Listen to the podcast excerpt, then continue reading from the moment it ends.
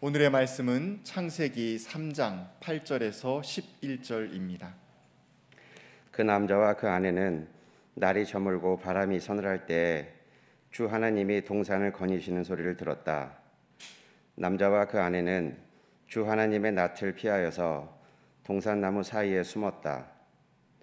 주 하나님이 그 남자를 부르시며 물으셨다. 내가 어디에 있느냐? 그가 대답하였다. 하나님께서 동산을 거니시는 소리를 제가 들었습니다. 저는 벗은 몸이 젖은 몸인 것이 두려워서 숨었습니다. 하나님이 물으셨다. 내가 벗은 몸이라고 누가 일러주더냐? 내가 너더러 먹지 말라고 한 그 나무의 열매를 내가 먹었느냐? 이는 하나님의 말씀입니다. 주님의 은총과 평강이 교회 여러분 모두와 함께 하시길 빕니다. 우리는 지금 무더위 한복판을 지나고 있는데요. 24절기 가운데 대서절기입니다. 이제 일주일만 지나면은 입추 절기가 다가옵니다.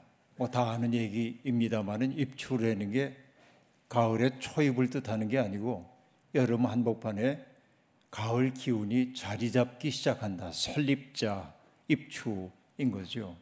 그러니까 가장 무더운 이때에 가을이 시작된다고 하는 것, 이것이 인생의 지혜인 것 같기도 합니다. 때가 얼마 남지 않았음을 깨닫기 때문일까요? 매미들의 울음소리가 초연하게 이를 때 없습니다. 아마 가야 할 시간이 다가옴을 느끼고 있기 때문일 겁니다.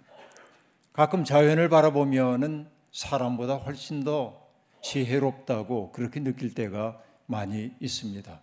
왜냐하면 식물이나 동물도 저마다 자기에게 주어져 있는 시간을 한껏 살아낼 뿐 누군가를 원망하느라고 시간을 보내지는 않습니다. 알아주지 않는다고 속상해하지도 않고 누군가가 알아준다고 우쭐거리지도 않고 그는 다만 자기답게 사는 거죠.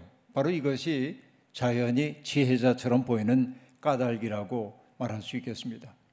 바로 그 담백함, 담담함 이런 것들을 우리가 배울 수 있다면 참 좋겠다. 이런 생각을 제가 해봤습니다. 최근 며칠 사이에 저는 그 초등학교 선생님들을 여러분을 접할 기회가 있었습니다. 누구나 다 좋은 학교에 근무하기를 원하지만은 제가 만난 선생님들은 소위 선생님들이 얘기하는 험지에 일부러 자원하여 가서 일하는 그러한 분들이었습니다. 아름다운 분들이지요.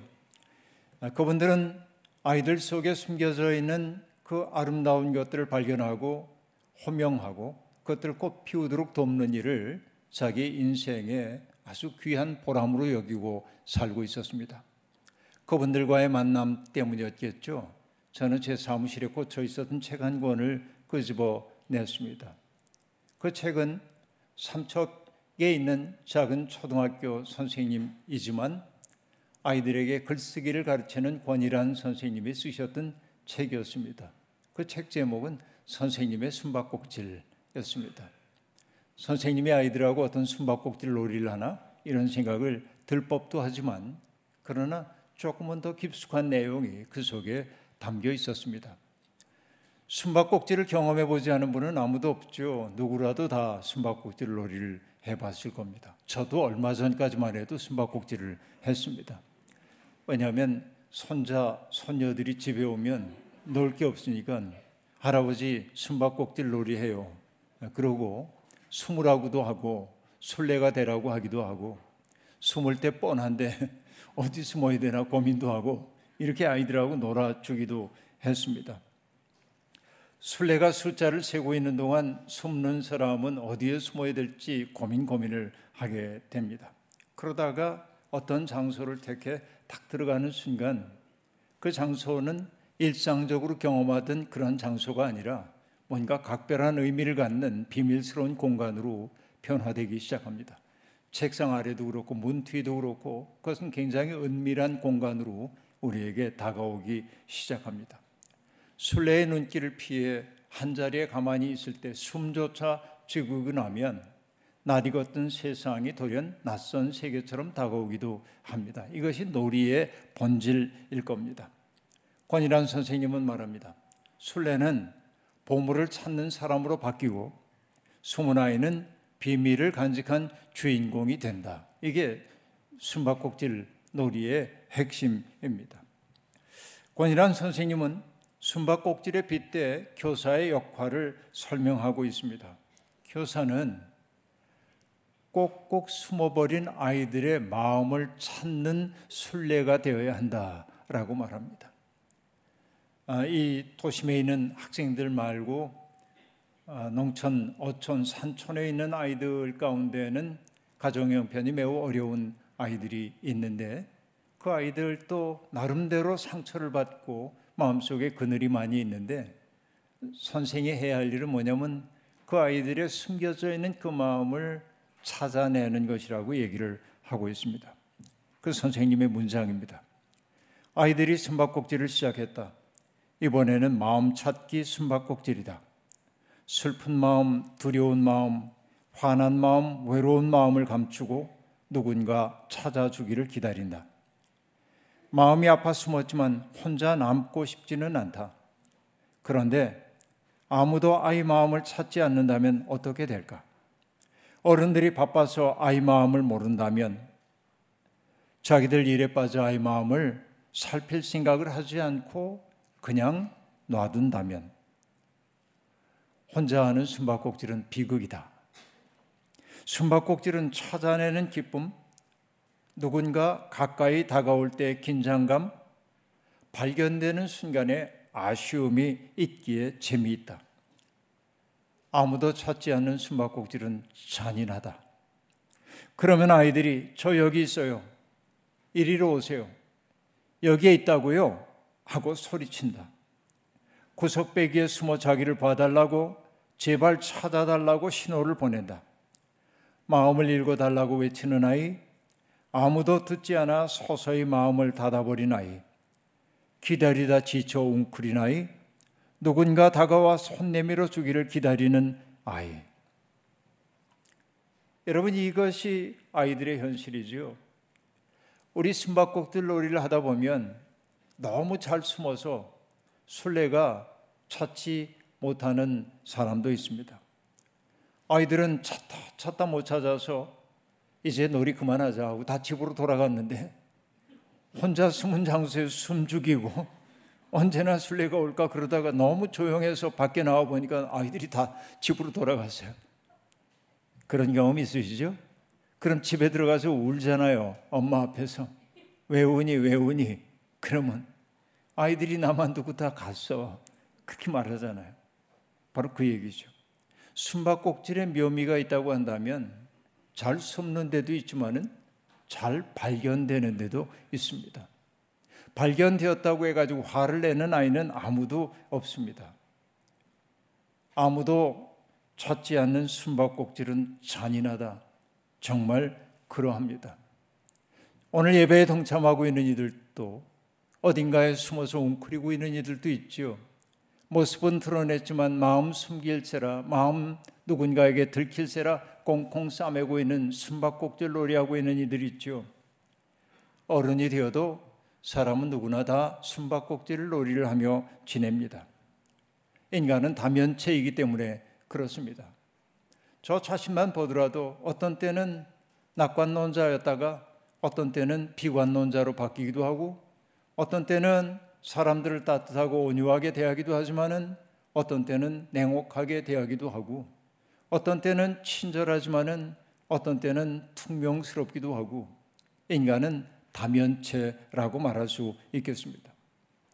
다른 사람들 앞에 나를 당당하게 드러내 보이고 싶은 내 모습도 있지만은 차마 누군가에게 보여줄 수 없는 부끄러움 때문에 꽁꽁 싸매고 있는 마음도 있고 차마 드러내놓을 수는 없지만은 누군가가 발견해 주었으면 싶은 내 마음도 있고 인간은 이렇게 복잡하게 되어 있다 하는 얘기입니다. 그 때문에 사람들은 어른들 속에도 울고 있는 아이가 있다고 말합니다. 나이가 아무리 많아도 누군가가 찾아와 공감해주고 위로해주기를 바라는 마음이 우리들 속에 있는 것이죠. 오랫동안 내 속에 얼음처럼 간직하고 있었던 그 아픔의 기억 같은 것들이 있는데 누군가가 찾아와 그것을 어루만져 줄 때 우리는 위로함을 받습니다. 하나님의 은혜를 경험한 사람들이 모두가 다 눈물을 터뜨리고 있는 까닭은 무엇일까요?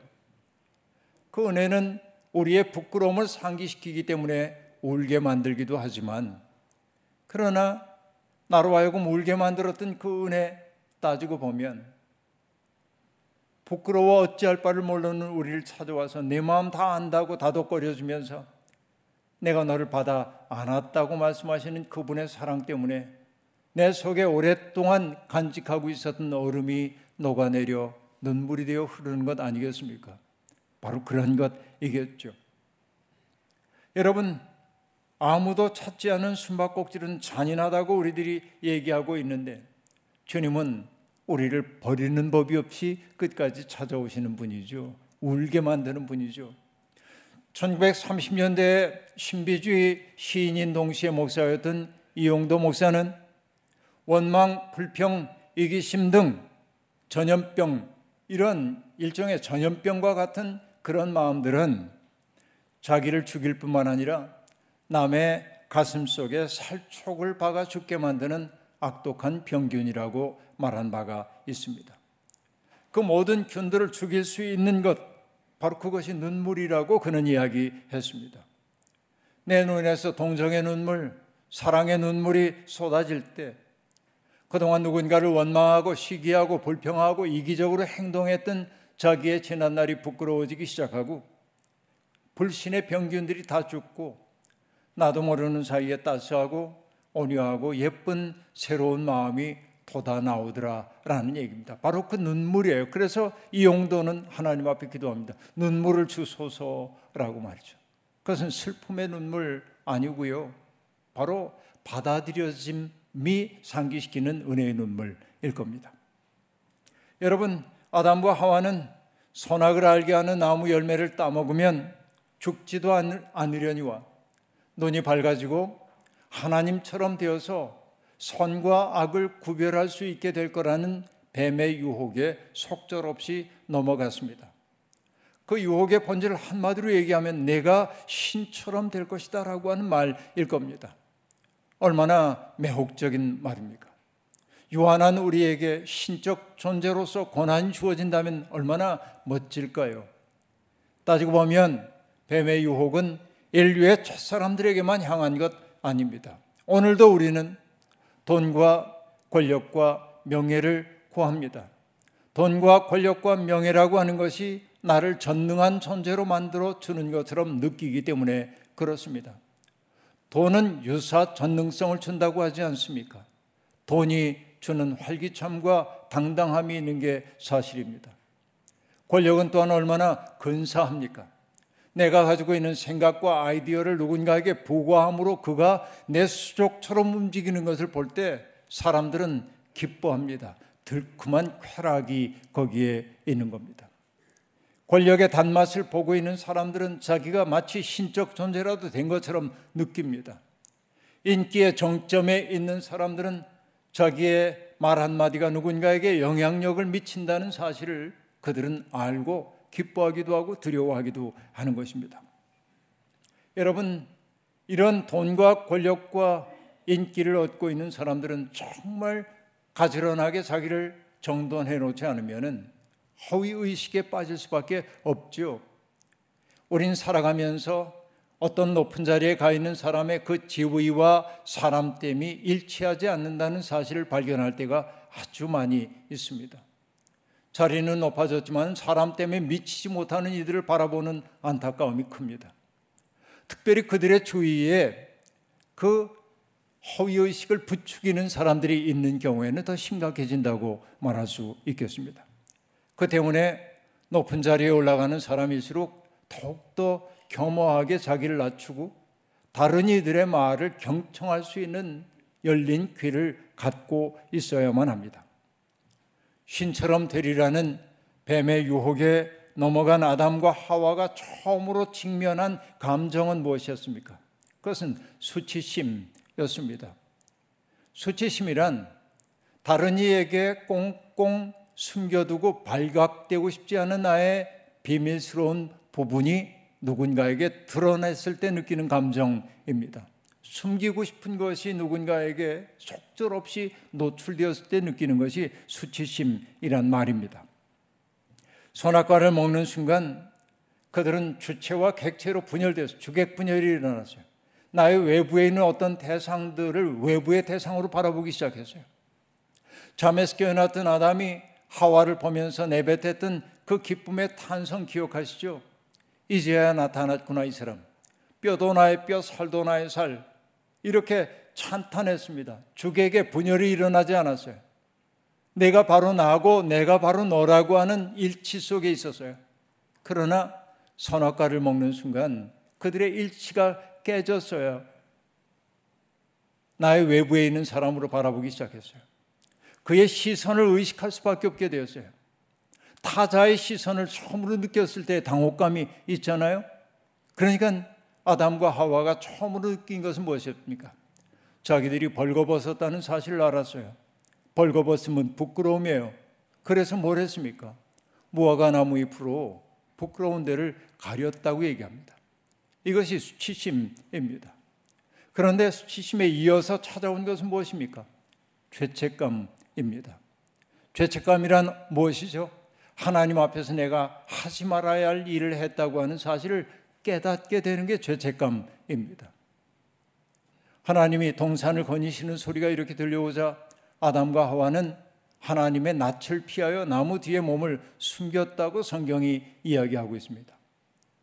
이전에는 하나님이 동산 거니실 때 그들은 기쁨으로 그 광경을 맞이했을 겁니다. 그러나 하나님이 하지 말라 한 그 일을 했기 때문에 그들은 하나님의 얼굴을 피할 수밖에 없었습니다. 바로 이것이 죄책감입니다. 하나님과의 분리가 일어났기 때문에 그렇습니다.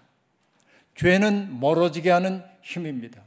어느 신학자가 얘기한 것처럼 죄는 소외시키는 힘입니다. 죄가 우리 사이에 들어오면 서로 멀어져요. 등을 돌리게 만들어요. 그럼 여러분, 죄의 반대말은 어떤 말일까요? 무죄입니까? 죄의 반대말은 사랑입니다. 사랑은 가까워지게 만들기 때문에 그래. 사랑하는 사람들은 점점 가까워지고 마주 바라보기 때문에 그렇습니다.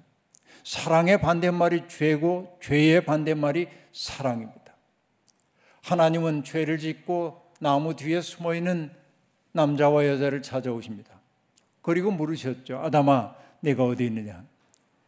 이 말은 내가 있는 좌표 평면이 어디냐는 질문 아닙니다. 내가 어디에 있느냐는 그 말 속에 담겨 있는 것은 내가 마땅히 있어야 할 장소리에 자리에 있지 않구나라고 하는 책망입니다. 사람이 마땅히 있어야 할 곳은 어디일까요? 바로 성경의 앞에서 암시를 하고 있습니다. 하나님이 동산 거니시는 소리가 들려오자 하나님의 낯을 피하여 나무 뒤에 숨었다고 얘기하죠. 사람이 마땅히 있어야 할 곳은 어디입니까? 하나님의 낯 앞, 얼굴 앞이에요. 하나님의 얼굴이 의미하는 바는 무엇입니까? 하나님과의 친밀함을 얘기하는 거죠. 친밀한 사이에는 흉허물이 없어요. 마주 바라볼 수 있어요. 바라보는 것만 해도 기뻐요. 그러니까 하나님의 낯을 피했다는 것이 인간의 죄 가운데 있음을 보여주는 이야기인 것입니다. 여러분, 이게 그렇습니다. 성경은 첫머리에서부터 수치심과 죄책감에 사로잡힌 사람을 찾아오시는 하나님에 대한 이야기를 하고 있습니다. 하나님의 아담을 부르신 것은 책망하기 위한 것이기도 하지만은 책망하시는 까닭은 뭐냐면 사랑하기 때문에 그렇습니다. 멀어졌던 그의 관계를 회복하고 싶기 때문에 하나님이 아담을 찾아오셨던 것입니다. 죄가 벌려놓은 거리를 사랑으로 좁히면서 주님은 지금 우리에게 다가오고 계십니다. 예언자들은 하나님에게로 돌아가자고 그 백성들에게 목이 터져라 외쳤습니다. 내가 어디에 있느냐 물으시는 주님께 돌아가는 것만이 참 삶이라고 예언자들은 그렇게 이야기를 했습니다. 히브리어로 회개를 뜻하는 테슈바라고 하는 말은 돌아감, return 이란 뜻도 있지만은 하나님의 부름에 대한 응답, answer라는 뜻도 있습니다. 회개란 무엇입니까? 부르시는 주님 앞에 예, 제가 여기에 있습니다라고 응답하는 거예요. 바로 그것이 돌아감이기도 한 것입니다. 신앙은 하나님이 우리를 부르시고 계시다는 사실, 하나님이 우리를 찾아오고 계시다는 그 사실을 깨닫고 응답하는 데서 시작되는 것입니다. 우리가 하나님께로 돌아왔다고 해서 그것을 내 공로로 말할 수 없는 까닭은 무엇 때문입니까? 부르심이 없다면 하나님 앞에 갈 수가 없기 때문에 그렇습니다. 부르심이 선행되고 거기에 응답하는 게 우리이기 때문에 그렇습니다. 하나님을 믿는 것조차 공로가 아니라 은혜인 까닭이 바로 거기에 있다 하는 이야기입니다. 예언서는 끊임없이 하나님께로 돌아가자는 초대가 넘치고 있습니다.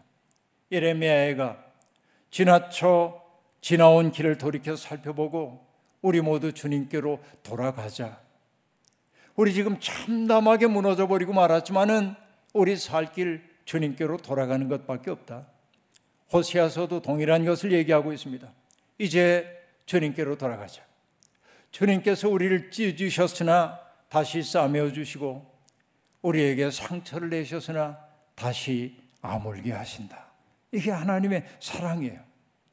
그럼 여러분 하나님께로 돌아가야 할 텐데 하나님이 계신 곳을 알아야 돌아갈 것 아닙니까? 돌아가고 싶은데 어디 계신지 몰라요.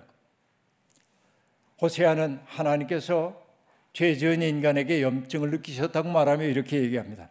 나는 이제 내 곳으로 돌아간다. 그들이 지은 죄를 다 뉘우치고 나를 찾을 때까지 기다리겠다.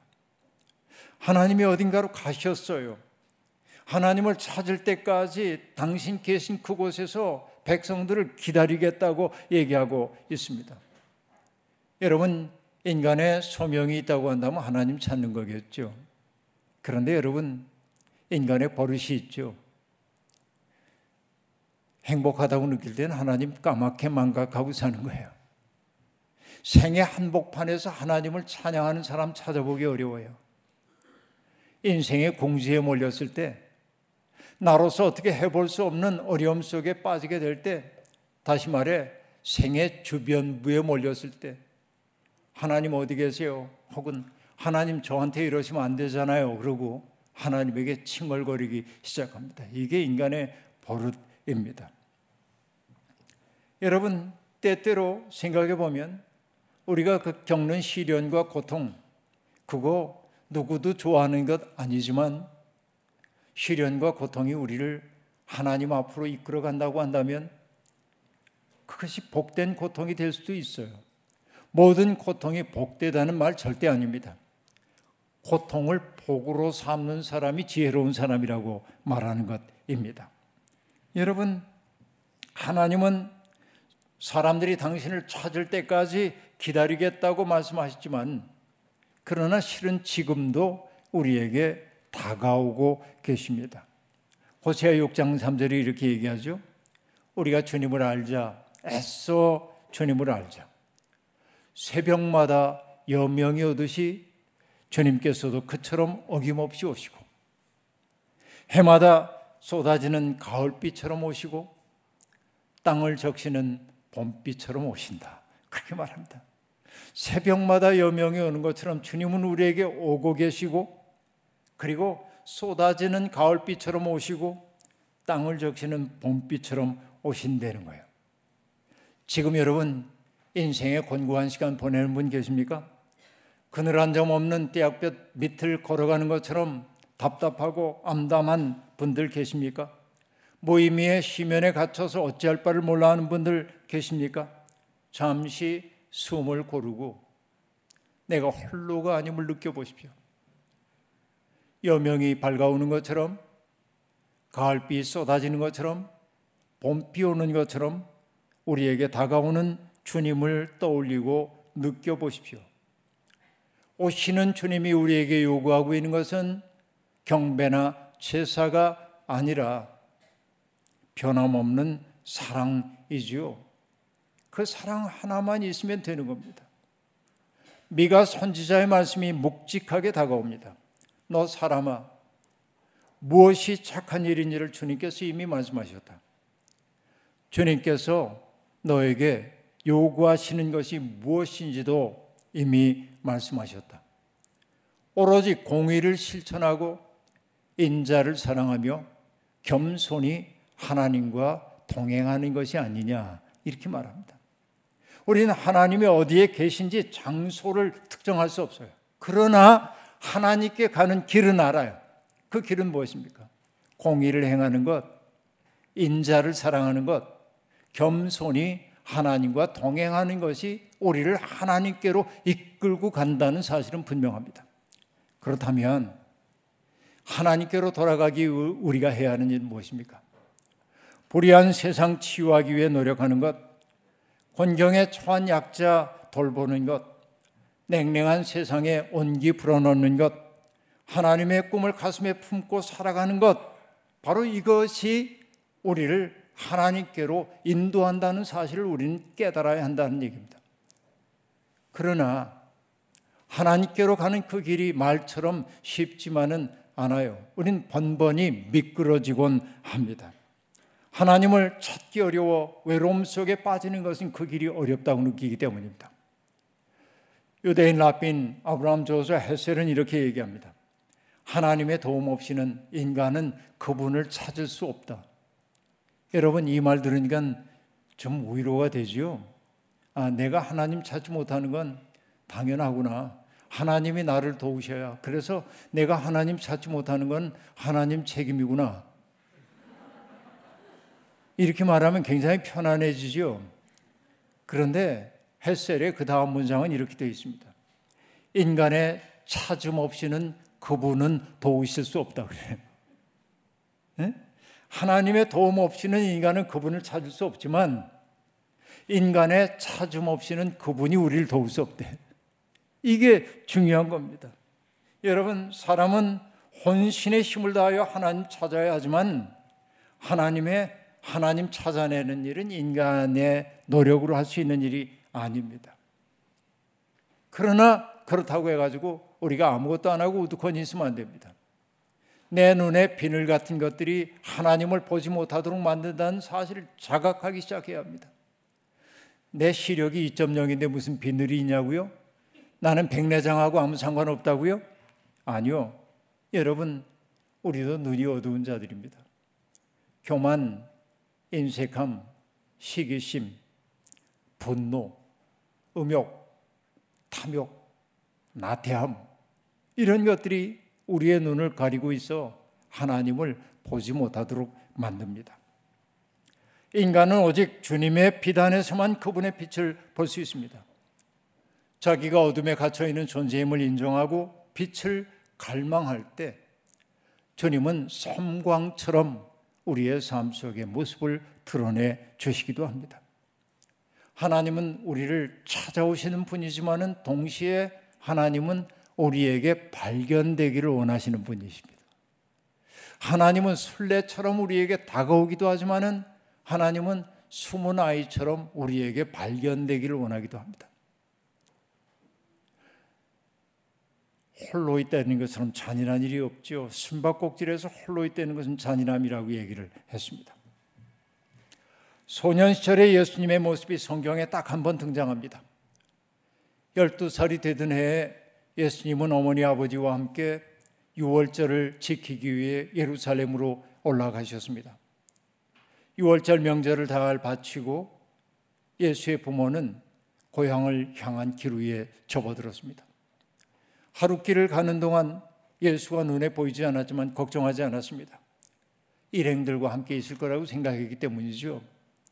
날이 저물었을 때 아들 예수가 어디 있나 둘러보지만은 어디에도 없었고 사람들에게 예수를 본 적이 있냐고 해도 아무도 보았다고 얘기하지 않습니다. 속이 타는 것 같아서 마리아와 요셉은 오던 길 되돌아서 예루살렘으로 돌아갔습니다. 그리고 사흘 동안이나 예루살렘에서 아들을 찾아다녔습니다. 마침내 사흘째 되는 날 성전에서 랍비들과 성경 이야기를 나누고 있는 예수를 발견하게 되었다고 얘기하고 있습니다. 사흘입니다. 그런데 여러분 성경에는 이 사흘이라는 표현이 자주 나오지요. 사흘, 부활도 사흘, 요나가 물고기 뱃속에 있었던 것도 사흘, 우리 사흘 얘기를 하고 있습니다. 그 사흘은 어떤 날일까요? 여러분 달이 이렇게 떠 올라 가지고 초승달이 떠 올라서 만호를 이루었다가 금음달로 이렇게 지고 또 초승달이 되고 이 루틴이 있잖아요. 그런데 여기 금음달이 뜬 후에 초승달이 뜰 때까지의 시간이 대략 사흘입니다. 이때는 어두운 때예요. 가장 어두운 때입니다. 예수님의 부모들이 그 사흘 동안에 겪었던 마음의 그 어둠과 고통을 생각해 보세요. 아들에게 가장 불행한, 불행한 일이 생겼을지도 모른다는 공포 이런 것들이 그들의 마음을 온통 사로잡고 있었을 겁니다. 그것은 어둠의 시간입니다. 그러나 우리는 압니다. 그 어둠의 시간이 빛과 연결되어 있다는 사실 말이죠. 사흘은 바로 그런 의미를 갖는 것이지요. 여러분, 애를 태우며 소년 예수를 찾아 나선 요셉과 마리아의 마음에서 우리는 얼핏 인간을 찾아 나서시는 하나님의 마음을 읽을 수 있습니다. 예수 그리스도는 하나님과 한 분이셨지만은 종의 몸을 입고 이 세상에 오셨잖아요. 인간을 찾아서. 그러므로 우리는 이렇게 말할 수 있습니다. 우리는 어떤 경우에도 혼자가 아닙니다. 우리는 어떤 경우에도 홀로 숨바꼭질하는 존재가 아닙니다. 우리가 아무리 꽁꽁 숨어 있다 해도 하나님은 어김없이 우리를 찾아오십니다. 바로 이게 희망의 뿌리입니다. 하나님과의 숨바꼭질, 이것이 우리의 인생입니다. 우리를 찾아오시는 하나님, 그 하나님을 신뢰하며 하나님을 맞으러 나갈 때 우리는 그 속에서 구원의 사건이 일어남을 알 수 있습니다. 하나님의 다가오심과 우리의 응답하는 다가섬 이것을 통해서 우리는 하나님 나라를 확장하는 일에 동참하게 됩니다. 우리는 바로 그런 응답을 통하여 하나님 구원 이야기의 일부가 되는 것입니다. 하나님은 망가진 세상을 고치는 일에 우리의 도움이 필요하다고 말씀하십니다. 사랑과 진실이 만나고 정의와 평화가 입맞추는 그런 세상의 꿈, 그 꿈을 품고 우리에게 다가오시고 우리에게 발견되기를 원하시는 주님이 계십니다. 우리는 목마름을 품고 그분을 찾기 위해 노력할 때 주님은 모습을 우리에게 드러내 주실 것입니다. 그때 우리는 하나님의 구원 이야기의 일부가 되었음을 느끼며 당당하게 살아갈 수 있습니다. 이 자부심과 긍지를 품고 일상을 거룩하게 살아내는 우리가 되기를 주의 이름으로 축원합니다. 주신 말씀 기억하며 거듭의 기도 드리겠습니다. 우리를 찾아오시어 너 어디 있냐고 물으시는 주님 앞에 우리가 모습을 드러냅니다. 수치심과 죄책감에 시달리는 부끄러운 우리의 마음이지만 하나님께 발견되는 것만이 구원임을 믿기에 우리가 주님 앞에 모습을 드러냅니다. 주님 우리를 고치시고 든든하게 바꾸어 주셔서 하나님의 일 기쁘게 감당하는 새로운 존재로 빚어 주옵소서. 예수님의 이름으로 기도하옵나이다. 아멘.